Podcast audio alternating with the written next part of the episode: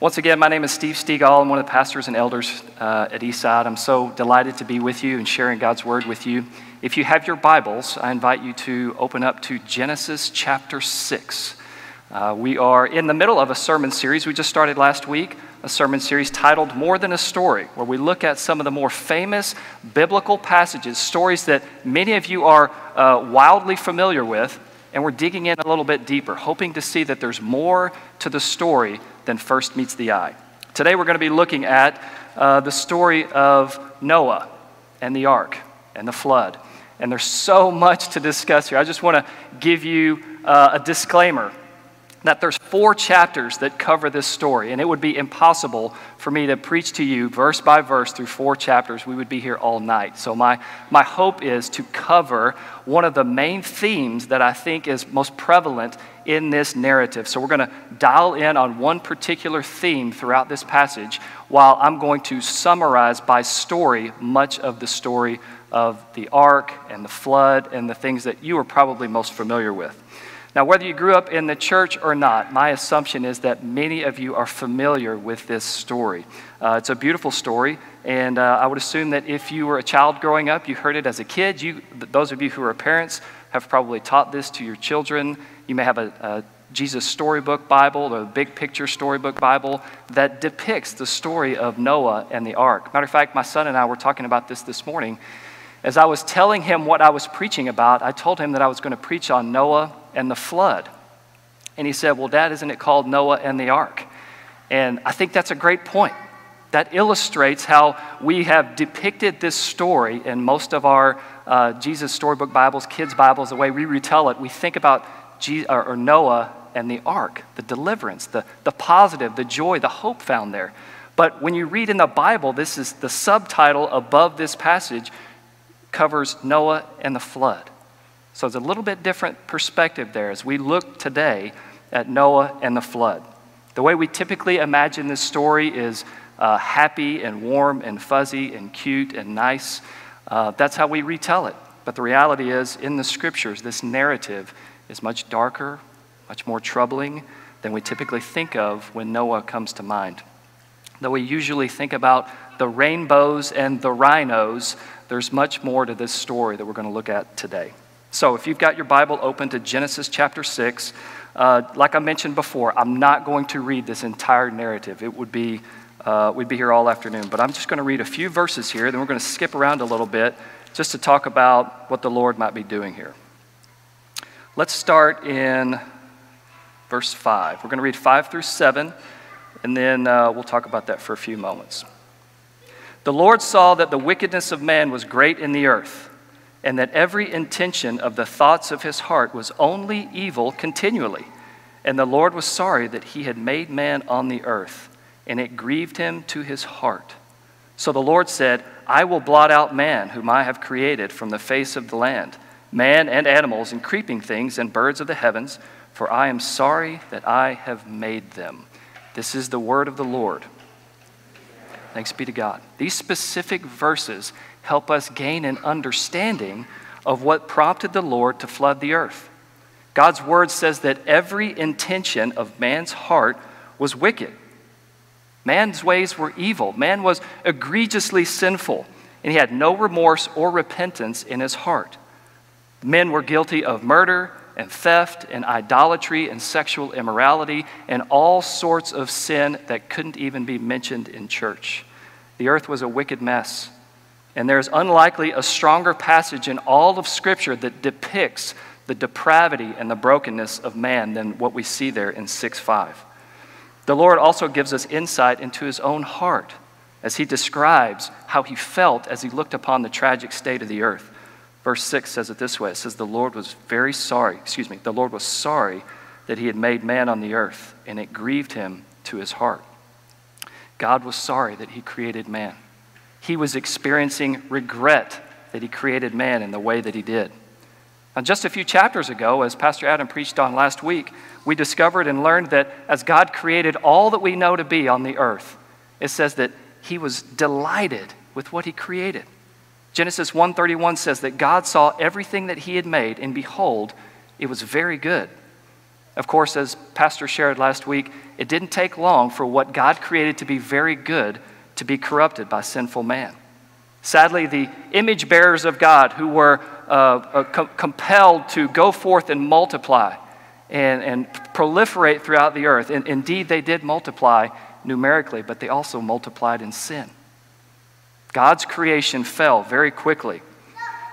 Thus far in the story, as we look at Genesis 6, it's been about 1,600 years since the garden. 1,600 years have passed, and though man has been very, very sinful, the Lord has been tremendously patient and gracious towards the sin of mankind. By the time we reach the story of Noah, much time has passed. Uh, mankind has proliferated throughout the earth, but man was as repulsive as ever. It was a sad state of affairs. The extreme corruption uh, upon the earth, upon God's most treasured creation, stirred up grief and sorrow in his heart. In verse 7, God articulates how he intended to respond. So the Lord said, I will blot out man, whom I have created from the face of the earth land, man, and animals, and creeping things, and birds of the heavens, for I am sorry that I have made them. The sin of mankind pained the Lord so greatly that his sorrow compelled him to pour out his wrath upon the earth, pour out his judgment upon the earth to wipe it clean, to make it new. This part of the story is the one that often gets a sidebar. We talk about the warm, fuzzy, happy parts of Noah and the ark and the animals exiting the ark at the end of the story, but we very rarely consider what brought about the actions of the flood. God was preparing to bring forth his judgment upon man through the flood because of man's wickedness. That's what brought it about. The holiness of God prompted him uh, to pour out his disciplinary judgment upon the earth. The impetus for the flood was not the, uh, the whims of a flippant and capricious God, but it was the movement of a righteous and just God who poured out his just judgment on the earth. In his perfect holiness, God must respond to sin. He must. And he cannot allow sin to go without consequence. God takes sin seriously, and the consequences for sin are very, very great. In the case of Genesis 6, Life on earth was so abhorrent that the Lord sought to wash it clean. So the Lord committed to wiping the earth of its corruption. But he found favor in one man, is what it said there, right at the very end, verse number eight. Let's read that together. It says, But Noah found favor in the eyes of the Lord. We'll continue on, verse 9. These are the generations of Noah. Noah was a righteous man, blameless in his generation. Noah walked with God. So the Lord found one man in whom he considered to be righteous among all the inhabitants of the earth. The way that Noah is described here in Genesis is, uh, is very unique. So as we look through the Old Testament, there's only two men throughout the entire Old Testament that get this sort of uh, acclamation. That'd be Moses and Noah. So those are the two men that we can look to that have such a strong affirmation from the Lord. And uh, the Lord found him to be righteous. And so he sought to shield him and protect him from his judgment. As God prepares to execute judgment on mankind, only the righteous will be able to escape his judgment. God lays out the plan for Noah. And so he gives them the, the master plan. I'm going to try to summarize a lot of this without reading through all these scriptures, but I just want to clarify with you that this is just a, a summary. So God gives uh, Noah this incredible assignment. You guys are familiar with the story. He asks him to build a gigantic ark. This is a gigantic boat. And he asks him to do it essentially by himself. Now we know that he gives him the measurable measurements of the ark, but it doesn't show that he gives him a blueprint on how to do it.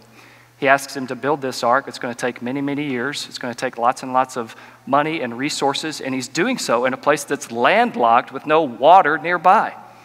And this is also a lot of a lot of people believe that at no point in history up to this point has rain actually fell upon the earth. So the idea that there would be a flood or that waters would be rising seemed foreign to Noah at the time.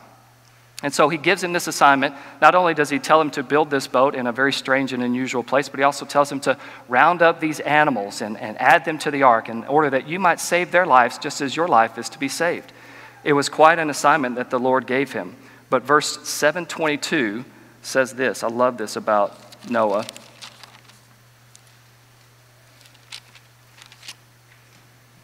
forgive me, 622. It said, Noah did this, he did all that God commanded him. So even though the assignment was seemingly insane, God did exactly what Noah, I'm sorry, Noah did exactly what God asked him to do. He was a righteous man, he was faithful. And so uh, let me just kind of tell the story really quickly through a few verses. Let me, let me tell you about some of the elements of the story. You guys have heard this before, but uh, verses 6, 14, and 15 describe the ark, the measurements of the ark. It was made of gopher wood, 450 feet long, 75 feet wide, 45 feet tall. It had three decks. It had 1.4 million cubic feet of space inside of it. That's not in the Bible, but that was something I saw when I studied. 95,000 square feet of deck space. This was a gigantic ark. Then in verse 7 2, it tells us what was to come onto the ark with him two of every sort of clean and unclean animal, male and female, two of every kind, but seven pairs of all clean animals. I'd never noticed that before until I studied this week. We always think of uh, a pair of each animal. Well, he brought in a pair of each unclean animal, but seven pairs of all the clean animals onto the ark. This included birds and animals and creeping things. Apparently, also included uh, mosquitoes and possums and some of these detestable creatures that we don't love here in Texas. Uh, but unfortunately, it did not include any dinosaurs. No velociraptors made it upon the ark. Um, also, no aquatic animals. Of course, the aquatic animals would survive throughout the flood, they wouldn't need to be inside the ark. Verse 7 7 tells us what people were allowed to be on the ark. Verse 7 7 describes that there's Noah, who is the righteous man. His wife is there, his three sons, and their wives. So, eight total humans were allowed to be on the ark that Lord, the Lord permitted. And then verse 711 tells us about the details of the flood. This is where the water comes into the story. 711 says that the window of the heavens were opened and the fountains of the great deep burst forth. Like I said before, some people believe that this is the first time that it rained upon the earth. So that must have been a, a terribly foreign idea as Noah and uh, all of humanity saw rain coming from the skies. But also, it says that the fountains of the great deep burst forth. There's this belief that there were uh, subterranean aquatic sources that basically filled up the earth from below. And so, water was coming from above, water was coming from below, and it began to flood the entire earth.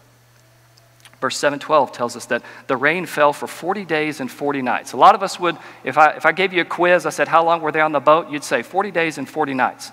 Well, the reality is they were on the ark for much, much longer than that. From before the rain began to fall, uh, began to fall, and then it rained, the flood filled the earth, the flood subsided. These guys were on the boat, some believe, almost 377 days. So it's a much longer time on the ark than the 40 days that we often think of. Can you imagine being stuck on an, an ark with all those animals with your in laws for 377 days. That's a long time to be stuck on that boat.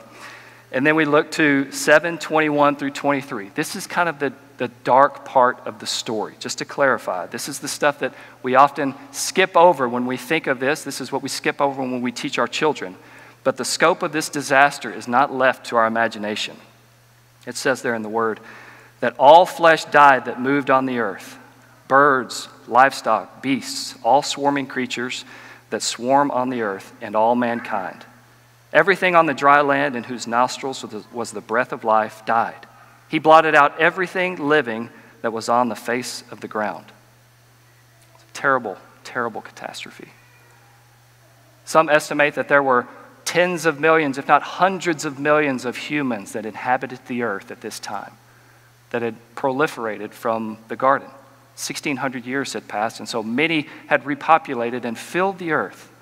And so this destruction that t- just took place had unimaginable carnage. It was a great tragedy. Unlike the version that we normally teach our children, the biblical account is especially morbid. It's very morbid. Death and destruction in an immeasurable magnitude. In Genesis 1, as we read through what the Lord did when He created all things, He described it with joy, but we, we consider that to be the creation account, when God made all things. But when we look through Genesis 6 through 8, you'll notice that in reverse order of the creation account, He begins to destroy all that He made. So this can be considered the decreation account. All that God made in Genesis 1, then we look at Genesis 6 through 8, He begins to destroy them in reverse order of how He made them in Genesis 1. God decreated all that He had made. in his grief. Fortunately for Noah, the ark proved to be a sufficient and safe refuge for him and his family. Those who were safely within the covering of the ark were shielded from the judgment of the Lord. Those outside of the ark were held accountable for their transgressions. God punished all of mankind for their sin, while one family, one man, went free. The Lord poured out his judgment upon the earth with a severity that is hard to comprehend. The sin of man was extreme, therefore, the uh, pain within the Lord was extreme, therefore, his judgment upon the earth was extreme. Though heartbreaking, we can identify that what the Lord did there was completely just. Man had been so sinful that he justly was judged by the Lord. The flood shows the extent to which God will go to punish sin to bring, and to bring about righteousness among mankind. We see in this narrative that the Lord takes sin seriously, and the consequences for sin are great.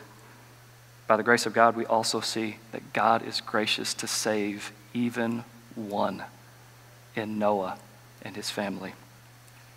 Okay, let's jump ahead a little bit. You got the idea from the flood, you got the picture there. So, um, the Lord delivered Noah and his family. The ark came to rest, the waters subsided, and then they exited the ark. Okay? Let's pick it up there in verse 20, 8 20. They're just exiting the ark, and this is the first thing that they do. Then Noah built an altar to the Lord and took some of every clean animal and some of every clean bird and offered burnt offerings on the altar. And when the Lord smelled the pleasing aroma, the Lord said in his heart, I will never again curse the ground because of man, for the intention of man's heart is evil from his youth. Neither will I ever again strike down every living thing, every living creature as I have done. While the earth remains, seed time and harvest, cold and heat, summer and winter, day and night shall not cease. And God blessed Noah and his sons and said to them, Be fruitful and multiply and fill the earth. The first act of Noah upon exiting the ark was an act of sacrificial worship toward the God who saved him. Gratitude, rejoicing, sacrifice to the Lord. Noah took some of every clean animal. That's why the Lord asked him to bring in seven pairs of clean animals because he knew that a sacrifice would be necessary on the backside. So he took some of these clean animals and he, uh, he, he offered them as a blood sacrifice, a burnt offering to the Lord. And in these offerings to the Lord, Noah sheds the blood of a clean sacrifice in order to make peace with God. Does that remind you of anything? Is that giving you an, an idea of something that is to come, a picture that we're familiar with already? Noah demonstrated that the blood of a clean sacrifice, an atoning sacrifice, makes way for peace between God and man. That's what Noah discovered that day. And as the Lord was pleased with the sacrifice, he made a covenant with his people. He made an agreement, there it says in 821, to never again curse the ground in the same way, nor will he ever again strike down every living creature. The sacrifice appeased God's anger towards sin and evil. That's what the sacrifice does. And then in 9 1, it says that God blessed Noah and his sons and said to them, Be fruitful and multiply and fill the earth. God proceeds to repeat the creation mandate that he had just offered to Adam and Eve 1600 years before. We have already seen him articulate this to his people, but he tells Noah to be fruitful and multiply and fill the earth. So now, as you look at the arc of God's timeline, we see in Genesis 1 the creation account, Genesis 6 through 8 is the decreation account, and then in Genesis 9 we observe the recreation account. God's giving him this command to multiply and fill the earth. The Lord had shown him favor, just as he showed Adam and Eve, and he gave this to Noah as a commandment. God was giving the earth, and most importantly, mankind a fresh start. All right, let's jump ahead. 9, 12 through 17. So uh, from 9 1 to 9 11, it's just it's some detail about this agreement that, that he was making with mankind. And then in 9:12 we're going to learn about the sign of this covenant, the sign of this agreement. It says God said that this is the sign of the covenant that I make between me and you and every living creature that is with you for all future generations. I've set my bow in the cloud, and it shall be a sign of the covenant between me and the earth. When I bring clouds over the earth and the bow is seen in the clouds, I will remember my covenant that is between me and you and every living creature of all flesh. And the water shall never again become a flood to destroy all flesh. When the bow is in the clouds, I will see it and remember the everlasting covenant between God and every living creature of all flesh that is on the earth. God said to Noah, This is the sign of the covenant that I have established between me and all flesh that is on the earth. So, with this new covenant, God establishes an agreement between himself and all mankind that he would never punish the earth in the same way. He would never wipe out all of mankind in the same fashion that he had just done. Regardless of man's righteousness or lack thereof, the Lord was not going to return the same consequence that he had already poured out the first time. God offers a symbol or a sign of this new covenant that is set to remind him and can also remind mankind of the agreement that has been made. Says that he set his bow in the clouds. We know that to be a rainbow, right? This is the sign of the covenant, the rainbow. It's a beautiful and brilliant creation that the Lord made. The word he uses to describe this bow that he hangs in the clouds is the same word that describes the piece of warfare, the weapon a bow and arrow. It's the same word to describe those. It's a, it's a symbol of ancient warfare, which is totally appropriate because we just saw how uh, the, the significance and the severity of God's wrath and anger towards sinful humanity. Well, why wouldn't it be appropriate to use a weapon to show the sign of the new covenant? So he hangs his bow in the clouds, and the Lord places that bow in the sky as a reminder of his covenant. But the bow, in this instance, is not aimed down toward earth, but instead, as it hangs in the sky, it points up towards the heavens where God Himself resides. The Lord had just poured out His discipline upon the earth in such a significant way for the consequence of man's sin. But now in the new covenant, the Lord aims His judgment, He aims His battle bow up towards the heaven as He prepares to unleash a consequence that will eventually be borne by Himself. That's what we can think about. When we picture that rainbow, we can see it today. We can be reminded of that covenant and what the Lord intends to do here in the coming chapters of the Bible. So mankind had new life. The Lord had blessed Noah and his sons, and they embarked to revitalize the earth, replenish it. God had wiped the earth clean of its corruption and given man a fresh start. Things were looking up at this point in the story. Though man had been pure, though earth had been purified, and a new covenant had been established, the flood was insufficient in purifying the hearts of the men that were inside the ark. Very quickly after this scene, we're, gonna, uh, we're not going to read it today, but very quickly in this scene after, we see that Noah and his sons fall into uh, a terrible entanglement of sin, which will propel mankind to once again proliferate the earth with sin. So even though the, the flood washed the earth clean and only eight survivors made it through the flood, sin remained in the heart of man. Well, we know how the story proceeds from there. Over the next several thousands of years, the Lord would be long suffering in his patience with the rebellion of mankind. Though man continued to go his own way, God graciously withheld his full judgment from man as he had poured out before. Moses instituted, you guys are familiar with this, he instituted a system of ritualistic sacrifices that would temporarily atone for sin and appease God's anger for sin. Though it would work temporarily, God would be appeased for a moment. But the problem is, man would continue to sin. Man would sin, God would discipline man. Man would repent, man would sacrifice, peace would return, but then man would sin again. And the cycle would just return. It would go over and over and over again. And this was the uh, rhythm of the relationship between God and mankind throughout the Old Testament. Though God withheld his complete judgment from mankind for all those generations, his seriousness towards sin never waned one time. As sin increased, the need for God's judgment did as well. In his holiness, he was eventually prompted to respond to the problem of sin that had corrupted mankind since the flood. After thousands of years of graciously withholding the arrow of his battle bow, God finally released the arrow of his judgment upon his son, Jesus Christ. In his seriousness towards sin and his mercy toward us, God provided a perfect atonement in his son, Jesus. Throughout the history of mankind, the only time that God surpassed the severe consequence of the flood was with the severe consequence of the crucifixion of Jesus Christ.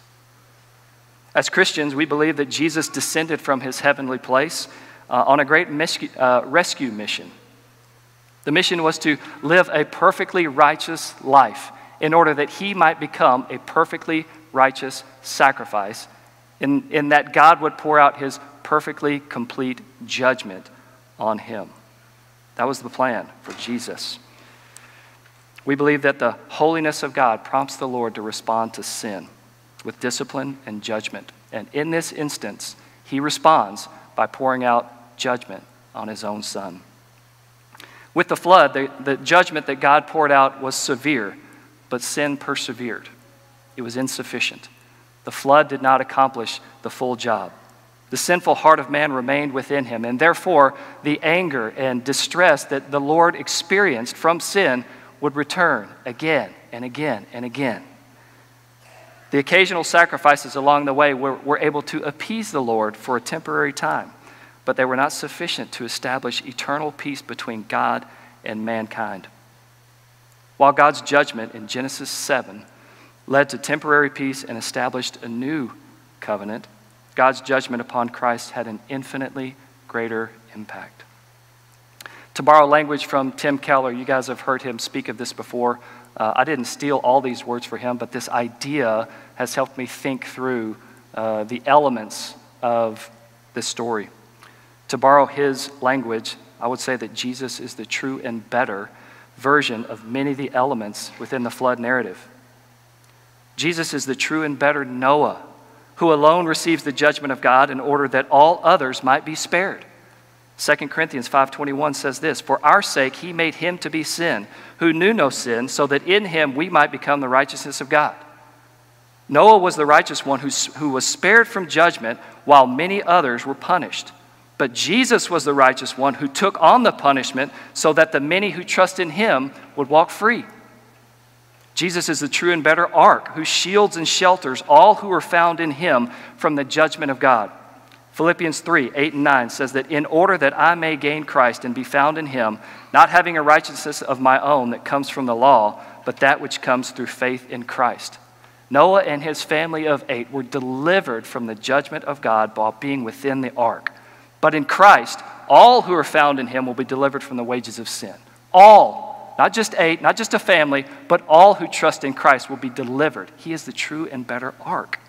Jesus is the true and better flood who completely cleanses and purifies those who believe in him. 1 John 3 3 says that everyone who thus hopes in him purifies himself as he is pure. The flood in Genesis was insufficient to cleanse and purify the wicked hearts of men, but the Lord Jesus brings perfect and lasting purity for all who trust in him. Jesus is the true and better sacrifice whose blood was shed in order that atonement might be made forever for any who would call upon his name. 1 John 2 2 says that he is the propitiation for our sins, and not for ours only, but also for the sins of the whole world. The sacrifice of Noah was sufficient for a time, but the sacrifice of Jesus Christ was sufficient and satisfactory in establishing everlasting peace between God and sinful man for those who call upon Jesus. Jesus is truer and better than any hero, any refuge, any purification, any sacrifice that the world might offer. Therefore, let us be found in him. Jesus Christ is our only hope. He's our only uh, opportunity for rescue. No system, no sacrifice, no ritual will ever have the capacity to save, deliver, redeem, renew, rejuvenate like the person and work of Jesus Christ. Since we know that the only, only the righteous are spared from God's judgment, praise the Lord that we might be counted as righteous through the righteousness imputed to us by faith in Jesus Christ. By faith in Christ and his atoning work on the cross, the Lord sees us as pure and clean and holy and righteous. And because of that imputed righteousness with which we walk in, we no longer fear the pending judgment of God for our sin because that judgment has been fully and completely poured out on Jesus Christ Himself. So, no judgment remains for those of us who are in Christ. Those of us who are within the better ark of Jesus Christ, we are shielded and shepherded from the judgment of God for our sin. Those are, but those who are outside of the ark, pending judgment awaits them. The flood was a tragic catastrophe that showed the extremity of God's judgment towards sinful humanity. But the flood was only a foretaste of the penalty that would be paid by his precious Son, Jesus Christ. Though the sin of man was unbelievably great, it did not exceed the grace and mercy of God. While sin abounded, grace abounded all the more. God showed his love for us in this, and that while we were still sinners, Christ died for us. That's Romans 5 8. So, my hope is that Jesus might receive the glory and honor and praise and celebration and appreciation that he deserves for taking on the judgment that we deserve. He was the atonement that we might walk free. And as we recall God's seriousness about sin, may that compel us to walk in godliness and righteousness and purity because we know how serious He is about sin. And let us rejoice that our hope lies in the life and work of our Savior Jesus Christ, who suffered the consequence that we deserved in order that we might go free. Would you pray with me? Lord, we are eternally grateful for what you have done for us.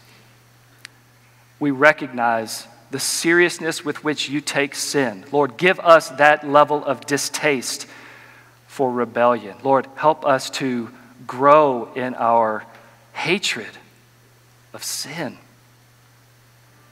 And Lord, help us to recognize the significance of your mercy, your grace, and the provision of Jesus Christ, the perfect atonement who bore the penalty that we deserved in order that we might go free as we have faith in him. Lord, let that settle on our hearts today. Remind us anew all that you've accomplished through Jesus Christ. We love you. We pray this in the name of Jesus. Amen.